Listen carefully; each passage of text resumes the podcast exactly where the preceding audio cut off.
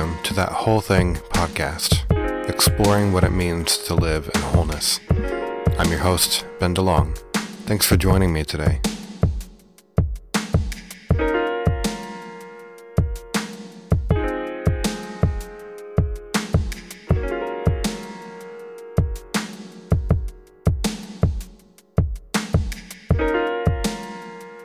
How have you been? What have you been up to?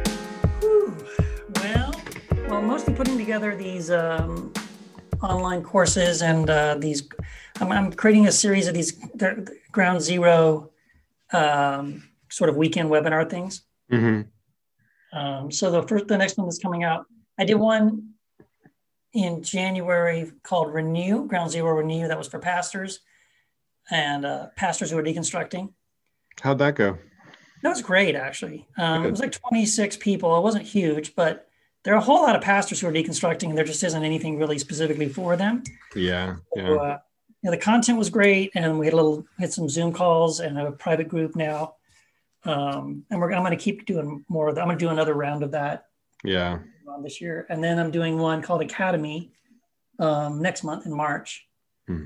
That one's amazing, dude. God, the content is, so and um, I'm working on the second round of that one too right now, as well. And then you know, square one, square two courses start Monday. Yeah, and then I'm also doing these monthly classic courses on my books. So Okay. every month I do a different course based on one of my books. So Hmm. yeah, so between all that, I'm yeah staying busy and also trying to get ready to write my next book. So. Is that the um the Jesus Unforsaken or Well, Unforsaken is finished. I Okay. actually it'll actually come out next month. Uh, Oh, okay. March, March 23rd. The next one I'm going to write is Jesus Unarmed. Oh, okay. Oh, nice. Yeah, so uh, and that'll be the final one in the Jesus Un series. That will be the end. You know that that topic of nonviolence is such a common thing, and I've written, I've been writing about it and talking about that topic for over a decade now. Yeah. So I have plenty of material to put into the book. Uh, it's just a matter of c- compiling it, you know, uh, arranging it, and all that. Hmm. So uh, that'll be hopefully that'll be done by the summer. Okay, cool. All right. Well, you ready to get started? Yeah, I kind of thought we were, but that's okay. That's fine. well, we I'm- I, I'm I ready. was re- I was recording anyway, so we can put it in there. It's- you know what? I'm glad you were because sometimes like when when it's not recording, like some really cool stuff is, it happens, and it's like ah, we should have been recording that. So that's Yeah. Um, all right. Well, uh, thanks everybody again for listening to that whole thing podcast. And um, um, as you just heard, I'll, I'll probably keep it in. I wasn't intending to, but that'll work. Um, uh, me and Keith have been talking here, and um, my friend Keith Giles, um, been really blessed to to get to know him, and just somebody really awesome to look up to um, as a person and as a writer. Um, he's a prolific writer, written many books um, as he's talking about his Jesus Un series. And yeah, I'm excited to talk to you today about your book, Jesus Unexpected. And I Yeah. think it um, will be something really um, just um, as I've I've told you before, you are very very skilled. And, and and you know like you know this is your gift is you're you're skilled at taking complicated things and making them simple Mm. um, and I, you know, I, I read your book, Jesus Unexpected, and it's like I've, you know, I grew up in the church. I know what all this stuff is.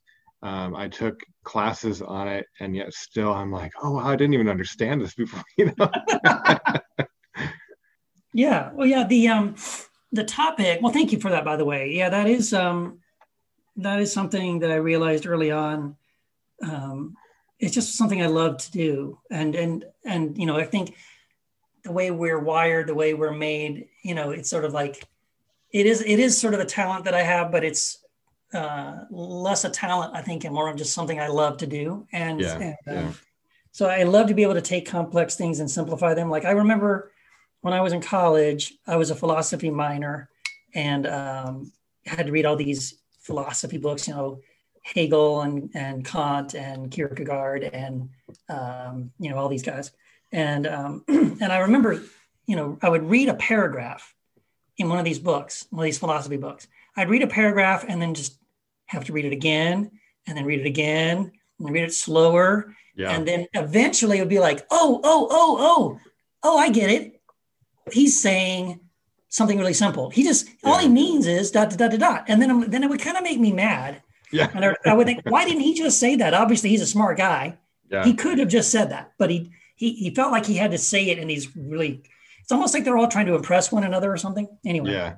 Yeah. But anyway, I, I ever since then in college, I just figured out like I love being able because now I feel like oh now now that I get it, I can go to somebody who doesn't want or never will read one of those books and to yeah. say, you know what, here's like a really cool thing, and we can talk about it mm-hmm. because you know it's simplified. Yeah. So that's one thing I love about being able to take now in theology some of these things and um, hopefully educate people and make and simplify some things that I think are really complicated. So um, yeah, that and in this topic of the end times especially uh, is one that it's impacted me personally, and I have a lot of friends that I know, um, you know that that sort of fear of being left behind and mm-hmm. um, all of that and all those movies and books and everything. You know, it's yeah. Um, and it is kind of a scam. Once you really dig into it, you realize yeah. this makes a lot of money. I mean, people who write yeah. these books and do these conferences and put out these, you know, DVD series, um, the end times prophecy stuff, man, it is just, it is an industry. Now, unfortunately, I haven't capitalized on that yet, but, but, uh, because I'm not, I'm, I do not have the right story or I'm not, I'm not playing along. I'm, I'm, yeah, I'm kind of putting yeah. the, the skids on it and throwing a wrench in it and going, well, actually, hmm. it's not, I don't think it's really what you should be thinking, but. And it's crazy how, how ubiquitous it is that, mm-hmm. you know, those who grew up with this have all had this experience of coming home, you know, nobody's home and we're just like oh shit the rapture happened yes oh yeah I, I had those fears um I mean, I tell in the book, I tell a story. I tell it as a story about this kid um, who wakes up in the middle of the night and uh, it's quiet, and he immediately has that thought. He's alone in the house. You know, the rapture's happened. Yeah. And he's left behind, and he gets out of bed and has to creep over to his parents' bedroom door and listen to see if they're in there. And I go, okay, whew, you know, okay, they're they're they're still here. So I, you know, at least I'm not alone, even if I even if it was the rapture, I'm yeah. not, alone, not alone. And then he went back to bed. Well, that was me. I mean, mm. I, I, that is exactly. I went through that. Um, probably junior high, starting it started in junior high, where I, that would happen to me quite a bit, and it was mm. only because I mean, where did I get that idea? I only got that idea. We watched. Um, now I, am old, so before there was the uh, the Left Behind series, there was this Thief in the Night series, yeah. which, by the way, if you're if you want to entertain yourself. Go on YouTube. you can actually, I think they're on YouTube. Thief in the Night, uh, Distant Thunder. There's like six or seven of them. Um, they're so bad. The production value. It's in the 70s. It was made in the 70s, and it's so bad. It's I sh- actually watched it with my kids, and we just laughed all the way through it because yeah, it was just yeah. so cheesy. But anyway, I did, I did. I didn't laugh when I watched it. I, I thought this is going to happen to me. Yeah, yeah. I'm going to live through this, right? And that's always the message. Any day now, it's it's just it's going to happen in our lifetime for sure yeah so um maybe if we could we could frame the discussion a little bit just because um you know like i said i i grew up in this environment but but you know i don't you know growing up in it i i still couldn't have our, our i still couldn't have articulated to, to you what the actual philosophy was. Yes. Um so what what is the whole um dispensational end time stuff. Um, you talk a lot in, in the book about um, Darby and, and his influence yeah. on it. What what what is the whole system? Yeah. Well, yeah. So yeah, in the book, I, I, break it out. I kind of that's how I start off the book is just kind of providing a background and history lesson um, and some important information about the fact that the stuff you and I grew up with, um, as was what a friend of mine said, uh, talking about this. She said, I just always assumed this was handed down to us by the apostles, right? Right. Yeah. Oh no, no, no, no, no. So yeah, this guy John Nelson Darby in about 1830 um, came up with this idea of what we now know today is end times rapture theology. Yeah. You know, this, uh, and it's it's it's dispensational uh, end times rapture theology. Most people don't know it by that name, by the way. So I've actually had conversations yeah. with people where I start to explain there was this guy Darby in 1830, and he came up with this really crazy thing called dispensationalism, and no one ever believed this. And then then I know it slowly crept into the church, and then they're with me all the way. They're like, "Wow, that sounds amazing." And then about you know like ten minutes into the conversation, they realize, "Oh, wait a minute, I believe everything you just said." yeah. Like you didn't know it was called that. You didn't know yeah. that's where it came from, but uh huh, that you just thought that was Christianity. So yeah. anyway, so basically, it's this idea that uh, what Darby does is he sort of goes through um, prophetic passages in the Old Testament, Daniel, Ezekiel, Isaiah, um, Jeremiah, and then also in the New Testament, the Olivet Discourse from Jesus this, that Jesus speaks in Matthew 24. It's also echoed in Mark and in Luke. Yeah. Um, and then, of course, the book of Revelation. And then uh, First Thessalonians, there's a couple of things in there uh, that Paul alludes to. Anyway, he sort of connects the dots of all of these various prophetic passages in the Bible, and he mm-hmm. he connects the dots with them in ways they are not connected. They're not all those passages are not about the same sort of events, and yeah. they're not describing a sequence of events. And this is really, I think, where, where if we really get into it, I mean, let me back it up a little bit. Several, especially in the New Testament, um, actually those prophetic passages like the Olivet Discourse and Revelation and First Thessalonians, they kind of are about the same event. Yeah. But yeah. it's not something that hasn't happened in the future that we're all waiting to happen. Right. Um, uh, so anyway, he also though then he creates this sequence of events. So everything from and if we just so simplified it and summarized it, right? That what is the basic end times rapture theology? It's the idea that we are we are just so close to the second coming of Jesus, but a few things have to happen first. Mm. First, we have to rebuild the temple in Jerusalem. Why? Well, because there's these passages that, predict that the Antichrist, when he shows up, one of the things he has to do is he has to stop the daily sacrifice in the temple mm-hmm. and set up the abomination of desolation. Well, there is no temple in Jerusalem. Yeah. So now, by the way, there's no prophecy saying that it would be rebuilt after it was destroyed in AD 70, but yeah, that's neither here nor there. We obviously need, there has to be a temple rebuilt. So, number one, we are waiting Jesus will come back when these conditions are met. Um, the temple in Jerusalem gets rebuilt. Then the Antichrist shows up. At the beginning, he has to look like a good guy. Everybody believes him and trusts him. They all think, even yeah. Christians think he's great. Uh, he makes some sort of peace treaty with Israel um, for like seven years, but halfway through, he breaks the treaty and then stops the daily sacrifice in the temple, which we have to rebuild. So he can do that. Um, establishes himself as God, commands everyone to worship him, you know, they have to take this mark of the beast, this number 666 on their hand or their forehead. Mm-hmm. Um, and if they don't do that, they can't buy or sell. So, oh my, it's going to be all this persecution. If you resist, you're going to be thrown in a concentration camp or hunted down by, you know, armed guards and with machine guns and helicopters and motorcycles um, and all that. So, um, and it's, you know, it's this crazy, fantastic, wild. I mean, it, it would make an, and it has made, um, you know, a great idea for a movie. Yeah. But but here's the thing again that I want people to understand is no Christian before 1830 believed that idea. Like yeah. that's not when they read those passages in the New Testament or even in the Old Testament, they didn't connect those dots and they didn't construct this idea that all this had to happen first yeah. before Jesus would return to earth. And so that's where end times rapture theology comes from. That's kind of the essential idea of it. Um, and the idea then is that we're waiting for these things to happen. But it's any minute now, any day now, yeah. it's going to happen, right? Hmm. Yeah, and um, you you mentioned some really key parts of that that that come up a lot. Um, you know, whenever there's like something serious going on, whenever there's like a some some prominent feature, from prominent figure that people don't like, you always hear about the Antichrist or the end of days. Like it's we actually watched um, and talk about another movie that you can laugh at. Um, have you ever heard of the movie The Mist? The Mist. No. It's a Stephen King book, and they made it into a movie. Yeah. Okay. Yeah, Horrible yeah. movie, just so bad.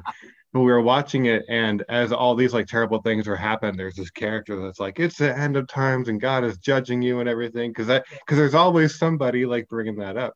Yeah. Some, and yeah. so, yeah, maybe we can just kind of go through those key features because, like, for a lot of people, if you like, if you say, you know, the Antichrist is something else, they're like, well, you know, that shocks them. Like, well, yeah. we've heard about the Antichrist all our life. We know what it is, you know, and yeah. and but but it's something else. So maybe we can kind of go through those those and start with the Antichrist. Yeah, that's a great one. And I think it's a great place to start. So, um, if you're a Christian listening to us talk right now, and you you kind of do, you were kind of raised on that story, that that framework, um, and and you you and I are about to challenge that. You're probably thinking, "What are you talking about?" Right? This is, yeah. I don't know what you're talking about. This is all in the Bible. Um, well, here here's just something I would say to you that usually will shock people when I say this. Um, the Antichrist does not appear in the Book of Revelation. Hmm. It's not there. You can just go do a book study, get a, you know, get a concordance or something. Look up the word Antichrist. It appears in the in the book of First John. Mm, yeah. Yep. Not in not in Revelation. And First John is not some kind of end times prophecy. You know, sort of. You don't you don't turn to First John to do a biblical end times prophecy study. Yeah. But that's the only place Antichrist appears. And actually, when it appears, what what John says about Antichrist is actually it's plural. He says, mm. even now many antichrist are here. Yeah. So, and this was 2000 years ago, right? So when John wrote this, um, wrote this, uh, this letter, first John, what he was telling the church was, Hey, everybody, there's a bunch of antichrists. Look out for them. Yeah. They're all over the place. There was not a single person, a guy, a, you know, a, a figure in, in yeah. the future called the antichrist that we need to look forward to. And he plays some key pivotal role in these in, in this sort of you know rebuilding the temple and establishing himself as god and being worshiped like none of that is there yeah and and so just real briefly too let me i think i need to say this too just to explain uh, what darby did that's different mm-hmm. the only way this kind of end times theology will work is if i first tell you that story i have to tell you that story i just told you a minute ago first yeah yeah. They, you know, and the Antichrist shows up and he builds the, rebuilds the temple and stops the daily sacrifice. So I tell you that whole story first, and then mm-hmm. once you understand and you you you get that story, now I can say, okay, turn over here in Daniel. See this part right here. That is proving that this part of my story. Now turn yeah. over here in Matthew 24. See this part of the, what Jesus says this, that's this other part of the story. Now go mm-hmm. over here in mm-hmm. Revelation. See that that's this other part of the story. See, this is this is how Darby is connecting all these dots. But if you literally, this is why, for think of it this way for 1,830 years, no one who studied the Bible, no biblical scholars read the Bible and came up with this with this story yeah. until Darby did. So you have to first tell the story and then you have to go find scriptures to back it up. Yeah. But those scriptures don't, they're not supporting that story. They're not telling yeah. that story. They're, they're telling something different. And, um, and that's kind of the danger, right? Yeah. It's funny that the way you put that is because um like you have to have that story first is just because a lot of ways that's that's how the evangelical gospel in general works is that yes. like you I think I think it was Derek Flood who talked about the pre-gospel, how you yeah. you you have to make somebody feel guilty before you before you can present your quote good news.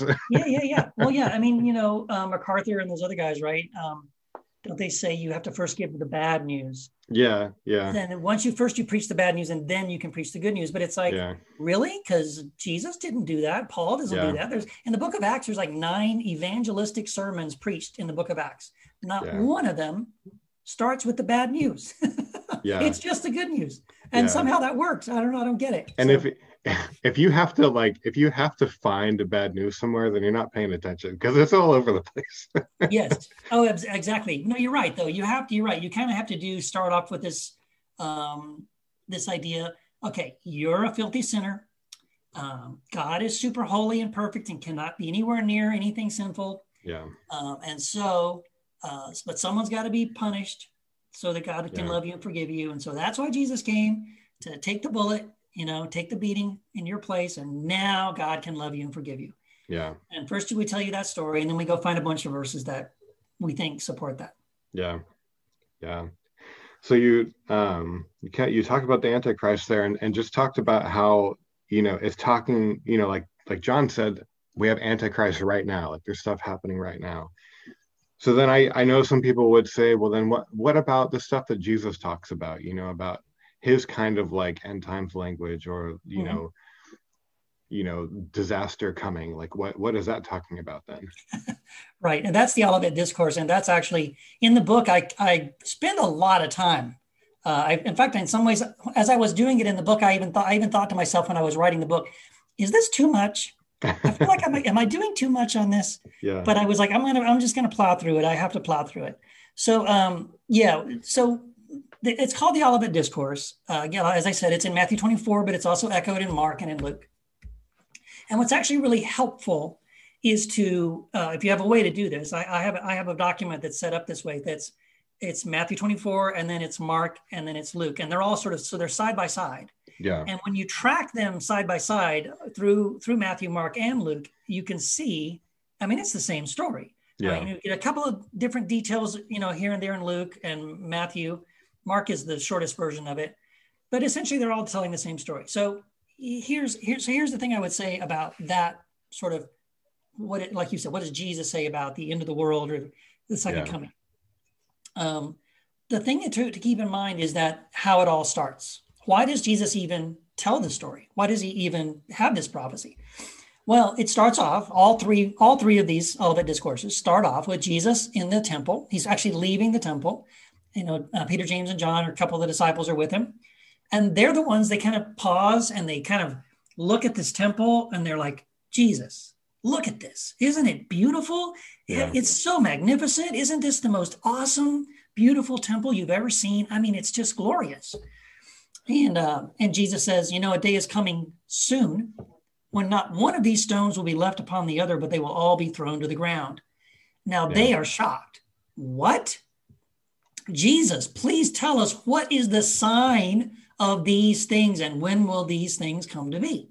Yeah. Well, then they keep on walking out of the temple. They go up to the Mount of Olives. They sit down, and then Jesus answers this question. What is the question he's answering? The question he's answering is when will that temple be destroyed? And what are the signs that it will be destroyed? Now, in I think it's in Matthew, there's the additional questions. Well, It's only in one of the three, but I think it's Matthew is the one. But you know, don't hold me to that. It's one of the three, where there's the additional question of and what will be the sign of your coming? Mm. Okay. But but let's put a pin in that for a second. The whole the sign of his coming, Yeah. because I think that's one of the, one of the phrases that throws us off. Um, but if we keep in mind that everything Jesus is talking about in Matthew 24 and the Olivet Discourse and Mark and Luke is answering the question, the destruction of the temple. So he says, this will happen and this will happen. You'll be you'll be taken before, you know, you'll be persecuted. This all the don't worry, that's not the end. There'll be earthquakes and famines. That's still not the end. Right. The, when he says the end, what does he mean? It's not the end of the world. Mhm. It's the end of the age and the end of the Jewish age, which would be culminated in the destruction of that temple. Yeah. By the way, ending the daily sacrifice, which is something that Darby and end time dispensationalists want to say that the Antichrist is going to do. Mm. That's from Daniel chapter 9. In Daniel chapter 9, that's a prophecy about the coming of the Messiah. And it says that the Messiah will end the daily sacrifice, which he did. Yeah. Um, anyway, but um, it's the destruction of the temple, it's the end of the age. And so he starts to give signs of when this will happen. Now, I, here's what I think we get into trouble. Because in the process of answering that question, Jesus does use these phrases like, and the sun will not give its light, and the moon will be darkened and turn to blood, and there'll be hailstones, you know, from a 100 pounds weight, and all the, he, he tells this crazy stars will fall from the sky, Yeah. you know, and uh, all these kind of things. And it sounds like it sounds like the end of the world, right? And I've even had people say, "Well, Keith, the stars are still in the sky, the Yeah. sun is still shining. Uh, these obviously these things can't have happened yet." Okay, here's what you're missing. This is a very key key thing that most Christians misunderstand. There's something called apocalyptic hyperbole, Mhm. and when Jesus uses that language, he is quoting Old Testament prophets, Isaiah, Jeremiah, Ezekiel, Daniel, Amos. Um, he is using the exact same phrases that they used when they spoke judgment against Babylon or Mhm. Egypt or Edom or even Jerusalem. Yeah. And I, in my book, I give you verbatim quotes. And you, when you see these prophecies that Jeremiah or Amos or Isaiah gave against Babylon or Egypt or Edom, they use the same language. They say, God will come to you riding on a cloud and will come against you, and it will be the worst day that's ever been. And the Mhm. sun will be darkened, and the moon will not give its light, and the stars will fall from the sky. It's the same language. Now, those things happened. Yeah. Babylon, Edom, Egypt, even Jerusalem suffered, you know, some some destruction as a result of the, those prophecies and them not repenting of those things. Uh, so those those prophecies were fulfilled. Yeah. but without eternal smoke rising forever, without stars falling to the ground, which would be impossible. Again, it's apocalyptic yeah. hyperbole. It's overstating something. In other words, it's in a way, it's sort of like the prophet saying to the people listening to him, it's the end of your world. It's yeah. the end of the universe as far as you're concerned. It's mm. game over. And so it's this overstatement of these things. So when Jesus is talking about the destruction of the temple and the destruction of Jerusalem in 80, which happened in AD 70, yeah, uh, it happens even in the time frame Jesus said. Jesus said, it, "Some of you," and this he also says this, by the way, in the Olivet Discourse, as he goes through all these fantastic things he's, he's talking about. He says, "And some of you standing here will not taste death until everything I have said comes to pass. Everything, mm. not some of it, all yeah. of it, all of it." So everything he's talking about is all about the destruction of the, of the temple in, in Jerusalem in AD 70, which did happen 40 within 40 years of him saying it. Yeah. And um, and so those prophecies are fulfilled. Matthew 24 is completely fulfilled. It's done. Yeah. It, we're not looking in the future for something to fulfill anything in the Olivet Discourse. And so again, I, I, go step by step, verse by verse through that whole process, comparing Matthew, Mark, and Luke to show how these things have already been fulfilled. Yeah. Well, and the the day the day of Pentecost is a really good example of that because as people are trying to figure out well what's happening here, Peter quotes that passage, you know, yes. and and it's a lot of the similar kind of language, like things that like these end of days kind of things. That's right. You're right. See, that's a great point. I don't even know if I pointed that out on my book actually, but that's a great point because yeah, in in in Acts when the Holy Spirit falls and the people are saying, "What's going on? What's happening?" Yeah. Um, and Peter preaches this, preaches to them. He quotes the prophet Joel about in the last days. Yeah. The last days. I will pour out my spirit, God says, on all flesh. Well, that mm-hmm. just they're standing there and that just happened. Yeah. But yeah. but like you said, Peter keeps on quoting. Yeah. He could have just stopped there and said, okay, well, that this is the part that's being fulfilled. It's just the pouring out of the spirit. But no, he keeps going and he keeps he keeps reading some apocalyptic hyperbole yeah. about this destruction, this day of the Lord, this great destruction and fire and brimstone, and all these these things, uh, the finality of the end of the age that's coming. Yeah. And then this is their question: What must we do to be saved? Not to go to heaven when they die, yeah. but to escape that that destruction that's coming in AD 70. Mm. So all of that, you're right, is wrapped up in the fulfillment of everything Jesus says in Matthew 24. And Peter obviously got that. He, he understood yeah. that because he, he he plays right along with that same idea in Acts chapter two. Mm, yeah, yeah. So, you know, I, you know, I can hear I can hear the questions in my mind of what people would ask because I I would have asked the same thing. Sure. Well, like sure, surely the book of Revelation then is at least this futuristic timetable, you uh-huh. know, and and what um but you know i've i've learned otherwise and and um you know you have a way of explaining it so well so what what is the book of revelation then if it, if it's not this end time you know right guidepost for us right well yeah revelation first of all and i do think i say this in the book um revelation is is probably the most difficult to understand book in the entire bible hands down right? If anybody tells you they understand everything about they're lying they don't they're they're just guessing. Yeah. but what we do know let's just say in general what we can say about the book of revelation. Um, the book of revelation is is a allegorical story of how christ subverts empire hmm. now in in a very specific case it's how christ specifically um, subverted the roman empire and uh, and, it, and it, how it brought about the end of the Jewish age. It's it's still about 80, 70. Mm-hmm. Um, it does it, it, does bring in other kinds of themes and ideas that kind of also play into this idea um, of sort of uh, a judgment and um, sort of like the whole lake of fire and all that kind of stuff pulls in. Yeah. But um, but again, what we have to understand is number one. Um, I mean, here, here's just a good analogy. In Daniel, let's go back to Daniel quickly. In Daniel, Daniel was given a vision of something that was going to happen like 400 and something odd years in his in the future for him, which was yeah. the coming of, of the Messiah.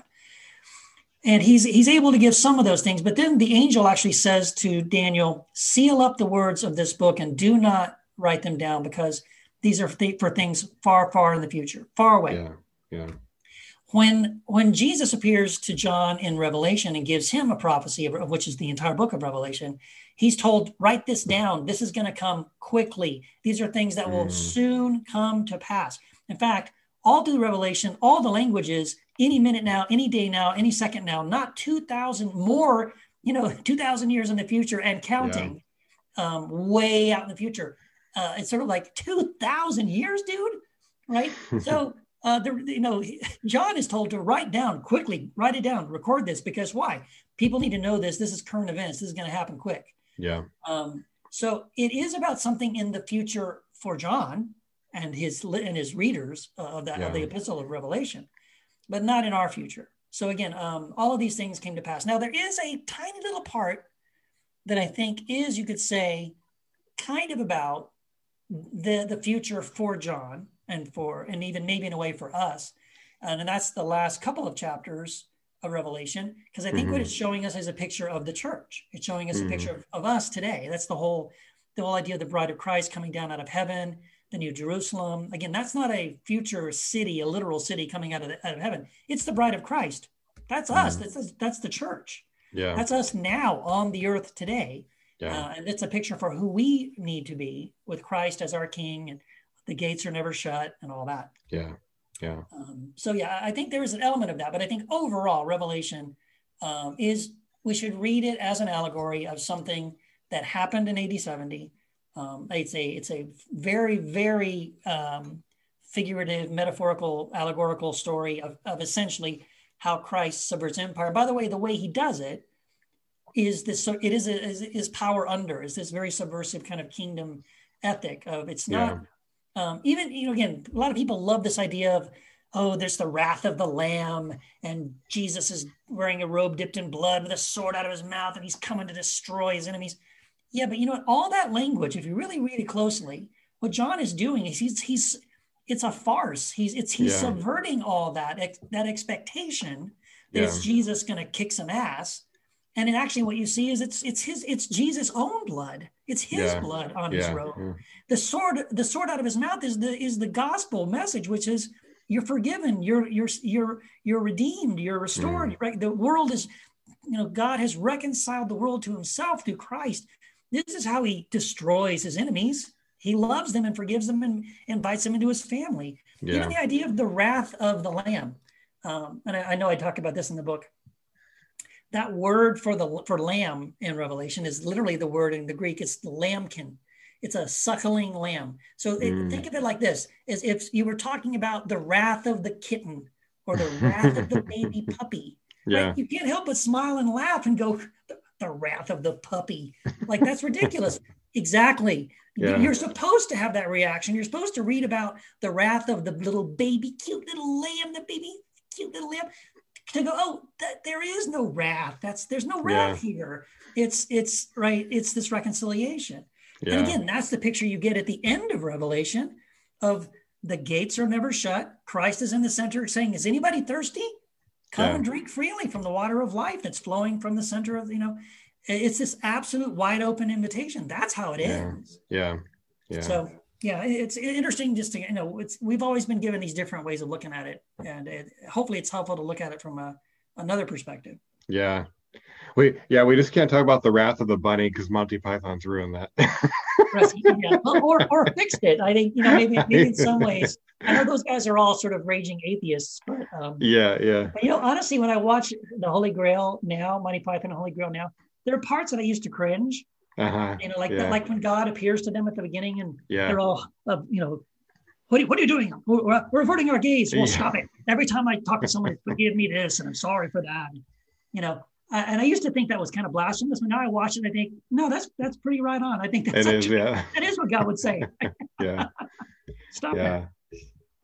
So if if if Revelation is not this end time thing, what is um you know because there's maybe maybe almost more ubiquitous than the antichrist thing is the mark of the beast oh yeah. So what what is the mark of the beast pointing to right um, yeah and I, I think uh, there's a whole is there an appendix on that at the end on um, oh no that was revelation when revelation was written um, no no that's actually a chapter in the book is the the mark of the beast so i go through this idea of this mark of the beast idea and um, again it's not your credit card. It's not a barcode. It's not a microchip. It's not the COVID nineteen virus. Uh, you know, a, vaccine. Um, so, essentially, what what what John is doing. Like, again, let's just frame frame what's going on in Revelation. John is a political prisoner. Mm-hmm. Rome has him, uh, you know, exiled to this island of Patmos because they see him as a threat. That he's some sort of uh, he's leading a potential rebellion uh, of Christians who are going to rise up and and uh, re- overthrow or rebel against the Roman Empire. Yeah, and, he, and and at the time they probably weren't too far off, not violently, but yeah, uh, sort of um, and they're philosophically if those ideas would spread it would undermine the strength uh, of the of the empire. Yeah. so anyway he's he's in prison in, on patmos. Now here's what you do when you're a oppressive empire and you have a political prisoner and he's writing letters to his followers. You you censor them yeah. you, you read those letters but you don't just blindly let him mail letters to his followers. Like yeah. charles manson doesn't doesn't get to just talk to all of his followers like yeah. say anything he wants. Why? Because he's a threat. He's dangerous. He's a he's a thought leader that could could sway the masses.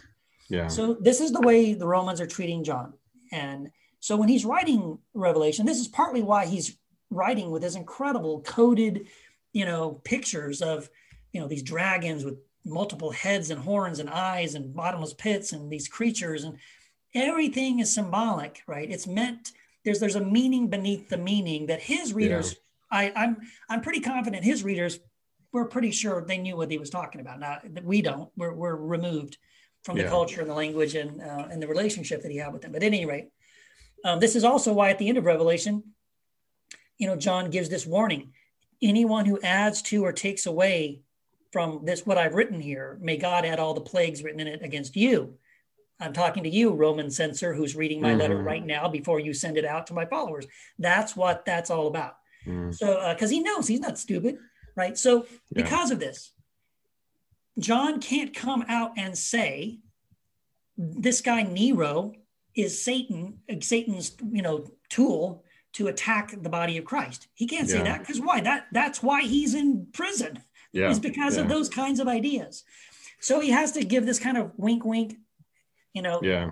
the, the, the, the beast, quote unquote, I'm talking about, the name, the number of his name, parentheses, let the reader understand, is yeah. 660 and six. Why? Because in, in the Greek, um, Nero's name, the, the letters letters and numbers are the same symbols. So if you took his name and transposed the letters to numbers and added them up, it would equal 660 and 6 mm-hmm. We also know this, by the way, uh, because in some of the Latin versions of um, uh, of Revelation, the number is six one six because it adds up differently.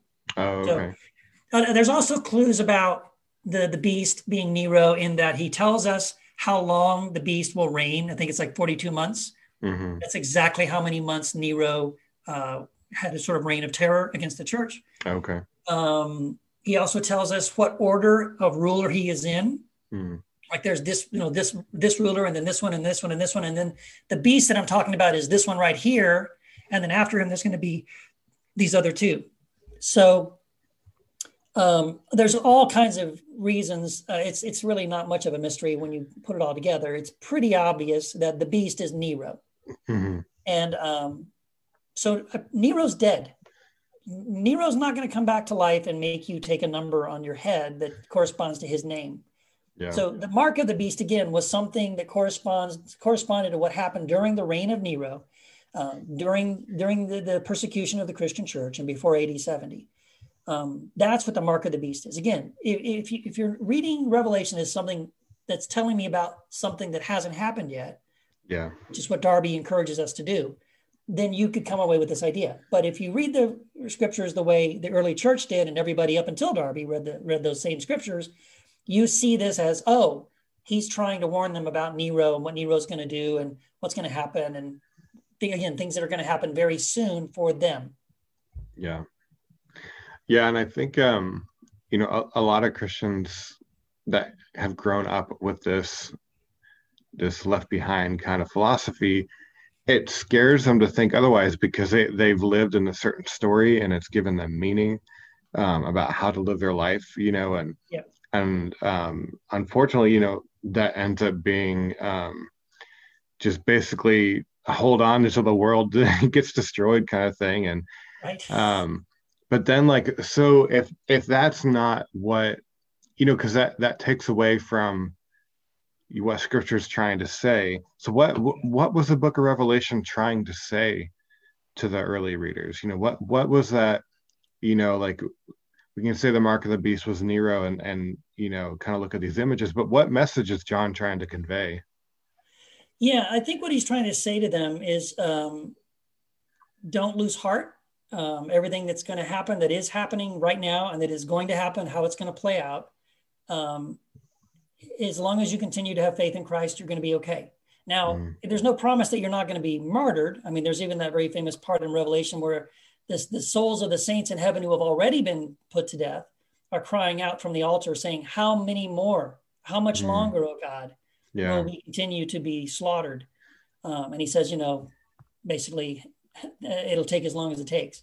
Yeah. So uh, it's not it's not saying you're going to escape this, but it's saying it's not for nothing, um, yeah. and that there yeah. is an ultimate thing that's going to happen, which is that in the end, uh, this empire that currently has power over you, that's persecuting you will collapse and fall apart and mm-hmm. christ's kingdom will will endure forever you know this this very beautiful passage where it says in revelation um, when when it all finally falls apart uh, that it says you know the kingdoms of this world have become the kingdom of our god mm-hmm. and that mm-hmm. that in that sense is still a hope for us today there are still empires yeah. they are still oppressing people all yeah. over the world and so we still have that hope that you know we may still also say how much longer and the answer is still, well, one day the kingdoms of this world will become the kingdom of our God. Um, there's still work to be done. Yeah. In that sense. Hmm. Yeah, and, and you know, if we if we hear that message, I mean, what you know that that message has never not been um, relevant, you know, and and it's it's so relevant right now because we're just you know, with COVID and everything and all the turmoil and all the social injustice, like there's there's so much turmoil and to have this message of um to per- to persevere not not in the not in the way that you know the left behind kind of persevere of just kind of like stick it out you know until everything's done. But to persevere and like continue to live in the way that jesus has called you to live. Yes. And and that I, I love the way you said that it's not for nothing. Um, which is you know I, I think especially a lot of times in our american culture um, people are people are dying for meaning yes. um, be, because the meaning the meaning of the american dream just is it's so shallow. Yeah. And and you start thinking you know well we're all going to die someday. What's this all going to be for? You know yeah. and, and just that message of you know there's we're, we're all a part of you know what god has started and um, there's a way to live that out and it's not for nothing. I mean we, we all need to hear that. Yeah and then the other thing that i so you know i spent the first half of the book doing what we talked about here sort of like one by one kind of going through the sort of the pillars of end times rapture theory and yeah debunking that basically um, and reframing what I think scripture really is saying and not and what it's not saying. But once you remove all of that, right? Again, it's man, that is a great story. it is such a great story, right? Yeah. Um, but when you take that away from people, um, what is what are we left with, right? So if, if we're not waiting for Jesus to come back any day now mm-hmm. and, and fix everything and you know destroy our enemies and and establish his kingdom on earth and all of that, then what are we waiting for, right? Well, yeah. Well, that, that's what I talk about in the book, and I think this is the hope thing that I that I, I'm actually more excited about this than than about tearing down right. dispensationalism yeah. is because what I see um, and what got me excited about writing this book really was I, I, I, saw something. Now I realize now I'm not the first one to see this, but for me, when I saw it, I, I thought I discovered it. I was like, oh my gosh, look at this, right? I was I was looking at the Bible one day and I just saw this passage and I was like, it just hit me. And I'm like, wait a second. And then I, I thought about it and then I, hold on. And then I, the more I thought about it, I was like, you know what? I think this is, I think this is the message that I, that I had missed, and I you know because no one ever told me this message. Yeah. And it's this idea that, well, I call it this in the book. I call it the slow motion second coming of Christ because Mhm. I'm. It's not like I'm saying Christ is not coming into the world, Yeah. but what I'm saying is how is Christ coming into the world? Yeah. And, and I, what I think I see in, in the scripture, what I see Jesus saying, and I see Paul affirming, and I see uh, the, the New Testament affirming, is this idea. I see this. I say this in the book. There is more of Christ in the world right now than there was 2,000 years ago when Jesus was physically here. Mhm. And if we think about that for a second, there is more of Christ on planet Earth right now in 2021, recording this Yeah. message, this podcast, than there was when Jesus walked the earth. What do I mean by that? Well, Christ is not in just located in one human being, in one body anymore. Yeah. In fact, this is what Jesus even is on about when he says in the Gospel of John, when he tells the disciples, I'm going to go away. And they get all upset. And he says, No, no, no, it's better for you if I go away. But see, we we we we don't believe that, right? Yeah. Everything you and I are talking about is we've, we've got this whole belief system in Christianity today that says it's going to be so much better when Jesus comes back, Yeah. which is contradicting what Jesus said. He goes, No, no, no, no, it's better if I go. Why? Because if I go away, I will send this other, this comforter, this counselor, right? This is Yeah. Acts chapter two. The Spirit of God poured out on all flesh, everyone, young, Mhm. old, men, women, you know, black, white, doesn't matter, everybody. The Spirit of God is now poured out on all flesh. This is even what the new covenant is all about, right? The new covenant is that everyone, every human being on this planet now has a potentially a direct connection with God through Christ. Mhm. Um, and so there's no other no other mediators anymore, right? So this is this idea of where, where Jesus says, "If you abide in me, I will abide in you." Okay. Yeah. So again, he, he by the way, he also says in that same passage, I love this. He says, "If you love me, my Father and I will love you, and we, the Father and Jesus, we will make our home in you." So again, in our mindset, if we think, where is Jesus right now? And we think he's up there in heaven some somewhere, wherever that is. We always point up, but you know, it's around Yeah. the planet. Um, but he's out there, right? And one day he's gonna come here. But he's not, so he's not here, but he's there. Yeah. And one day he's gonna come here. That's not at all what Jesus says. He says, no, no, no. I'm I'm here right now. I'm I'm resident within you. I'm abiding in you, and you are abiding in me. Jesus says in Matthew, in this day you will know that I am in the Father, the Father is in me, and I am in you, and you are in me. Like, no, no, no, it's all right here. So the passage that I saw that kind of blew my mind, that connected these dots for me, was um, Romans. There's a there's a passage in Romans where Paul talks about how all creation is groaning. All of creation is groaning and yearning for something to happen. Hmm. Now, if I just asked most Christians to fill in the blank, you know what I mean? If I said, hey, Paul says in, in, in the New Testament, he says that all of creation is groaning and yearning for this one thing to happen. And this one thing, when it finally happens, ah, now it's going to, this is going to be beautiful. What, Yeah. would- what do you think it is? They would say, well, the second coming of Jesus. That, yeah, that's what you would assume, right? Yeah. because that's the theology we were raised on. But Yeah. that's not what he says. What Paul says is that all creation is groaning and yearning for the sons and daughters of God to be revealed. It's Mhm. it's basically like it's it's like all creation is groaning and yearning for us to wake up Yeah. and get it and realize, oh, it's Christ in you, the hope of glory. Mm. Christ in you, the hope of glory, not Christ in the clouds riding some kind of you know cloud pony in Yeah. the sky with a trumpet and a sword out of his mouth. That's not what we're waiting for. We're what what and in fact we're not waiting for anything. Creation, God is waiting for us to go, oh yeah, it's Christ in me. I'm Yeah. there's Christ in me. So actually, this is this idea too, where um it fits all these things fit together. Where Jesus says, right, when he talks about the kingdom of God, he says it's like this little pinch of yeast, which seems like it's so insignificant, it's nothing, right? Yeah. But if that little pinch of yeast goes into the dough, it eventually fills the entire lump of dough. So there's this inevitability of this thing that started really tiny, really small, this one little person of Jesus. And as Jesus said, unless the seed dies and falls to the ground and dies, then it will, you know, uh, sprout up as a seed and, and become this tree that covers the earth, right? And bear much, much fruit. So we are now, fast forward 2,000 years, there's more of Christ in the world now than there was 2,000 years ago. Yeah. This idea that Jesus presented is, is ongoing, it's happening, it's inevitable, it's only going to grow. I know our perception sometimes is that it's two steps forward, one step back, but uh, in many ways that is our experience. It's not quick. It yeah. is very slow. It is like that little bit of yeast. It seems to take forever, um, but it, it's inevitable. It's going to happen. And the exciting thing, and then I'll finish because I know I'm talking a lot. but here's the exciting thing.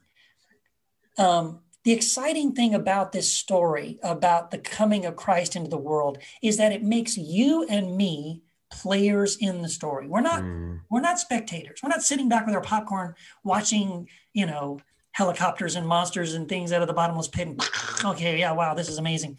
No, no, no, no. We are players in the story. We are in that story. Mm. It's very much like I use the metaphor.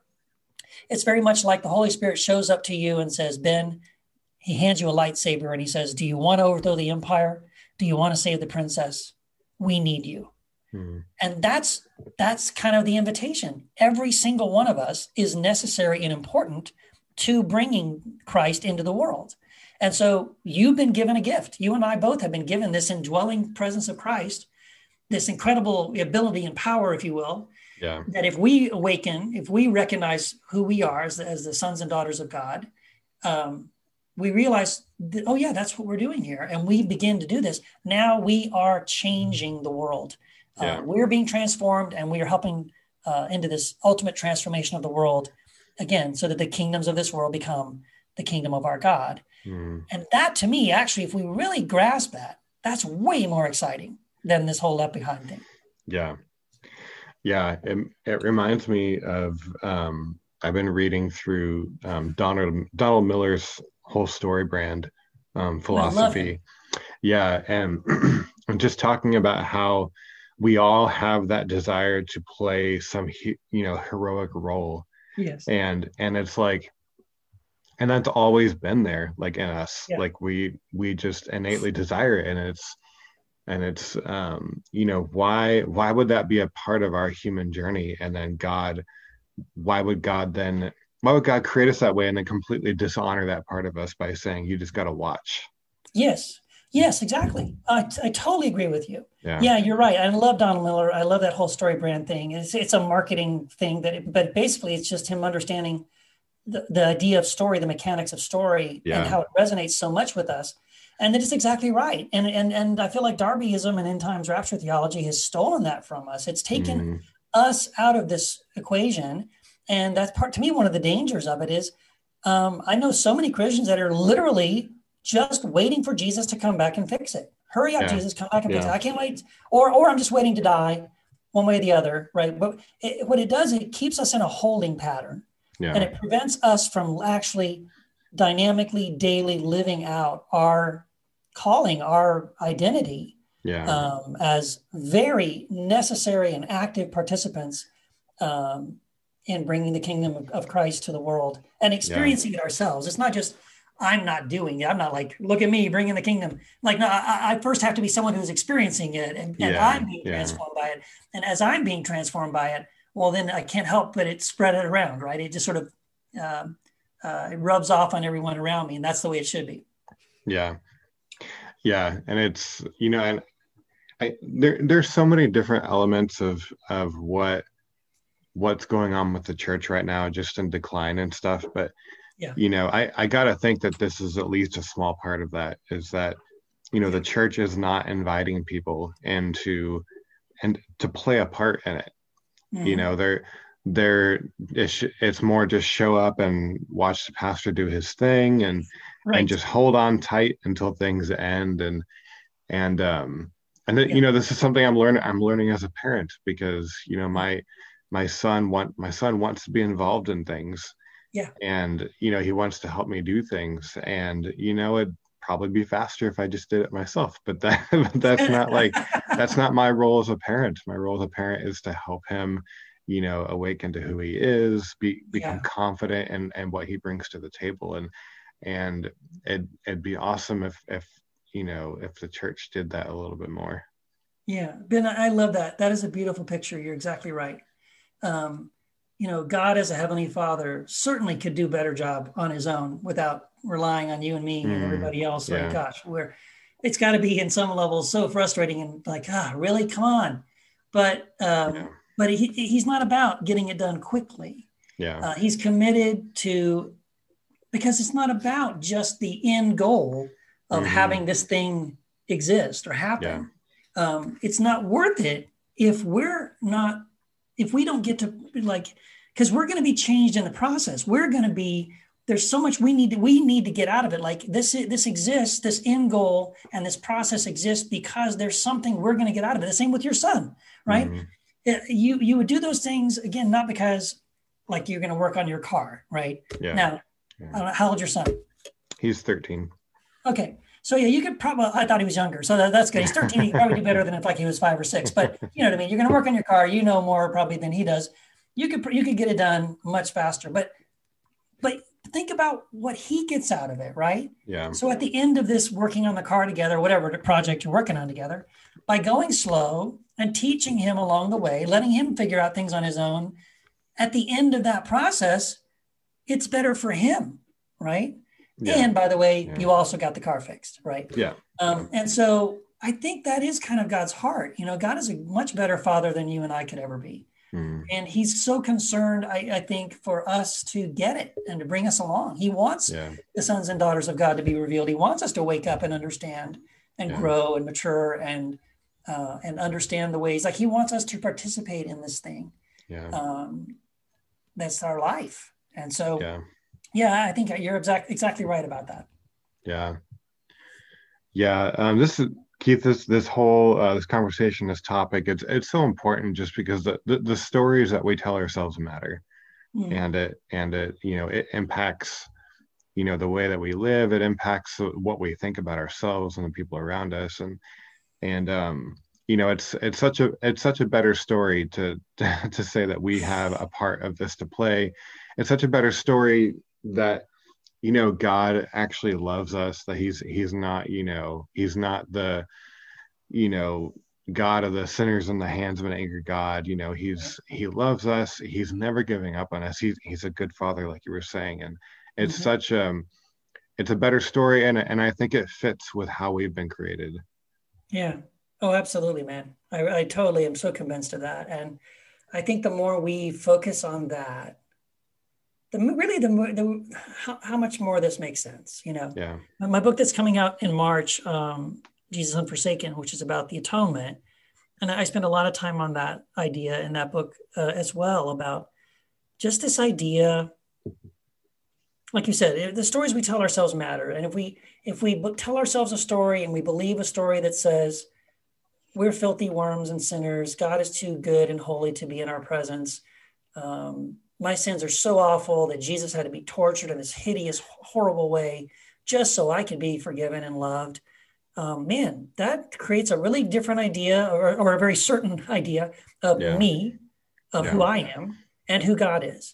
But man, if that's not the story, and I don't think that is the story, yeah. there's a better story actually. And again, it's not one that Keith made up. It's actually in the scriptures. I think the scriptures are better than we give them credit for um, if we will go and look at what they say. Because, I mean, this whole idea of like, I, I, hear this criticism a lot. Like, oh, Keith, you talk about love too much. You're always talking about love, the love of God. You do, you, you do that too much. I'm like, you understand? God is love. Mm-hmm. How can I talk about love too much if God is love? Always yeah. also a God of wrath. Well, can you show me a verse that says he is wrath? Because mm-hmm. I don't see that. And actually, anyway, I don't want to get into my, my next book. We'll talk about that next time.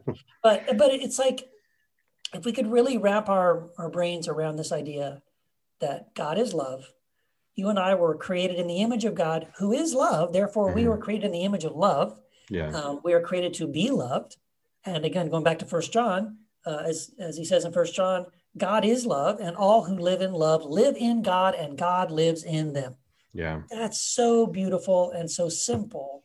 Mm. And I, I just I, I prefer those those stories are so much better. Uh, yeah. I think we should really focus on those much more. And Paul says also in Galatians, um, he says the only thing that counts is faith expressing itself through love. Mm. And so love is a pretty important ingredient. I mean, he wrote a whole chapter on love in First Corinthians, right? Yeah. So love is a big, big deal. And if you miss that, um, man, no one talked too much about love more than Paul did. So, yeah. so you know, uh, th- it's a good thing for us to focus on love, and I think Yeah. we should. Yeah. Well, on, on um, this podcast, I'm you know I'm, I'm hoping to help people, um, you know, find inspiration, uh, hear different stories, maybe have different tools about how to live and experience wholeness in their life. Um, just the, the the wholeness that comes from knowing who they are and knowing that they are loved. Um, and and I think you know what we've talked about, just living in a, a better story is is really important to that. What um what what's been helping you lately experience wholeness?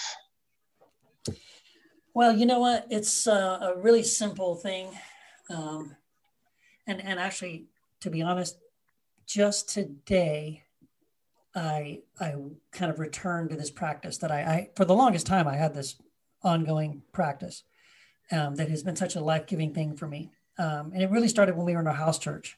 But it's really just um, just sitting in God's presence. You can call it meditation or whatever.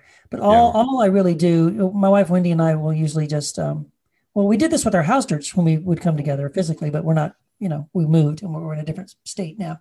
Mhm. Um, but Wendy and I will sometimes just sit together and just sit in silence, just sit in his in the presence of God and and soak in.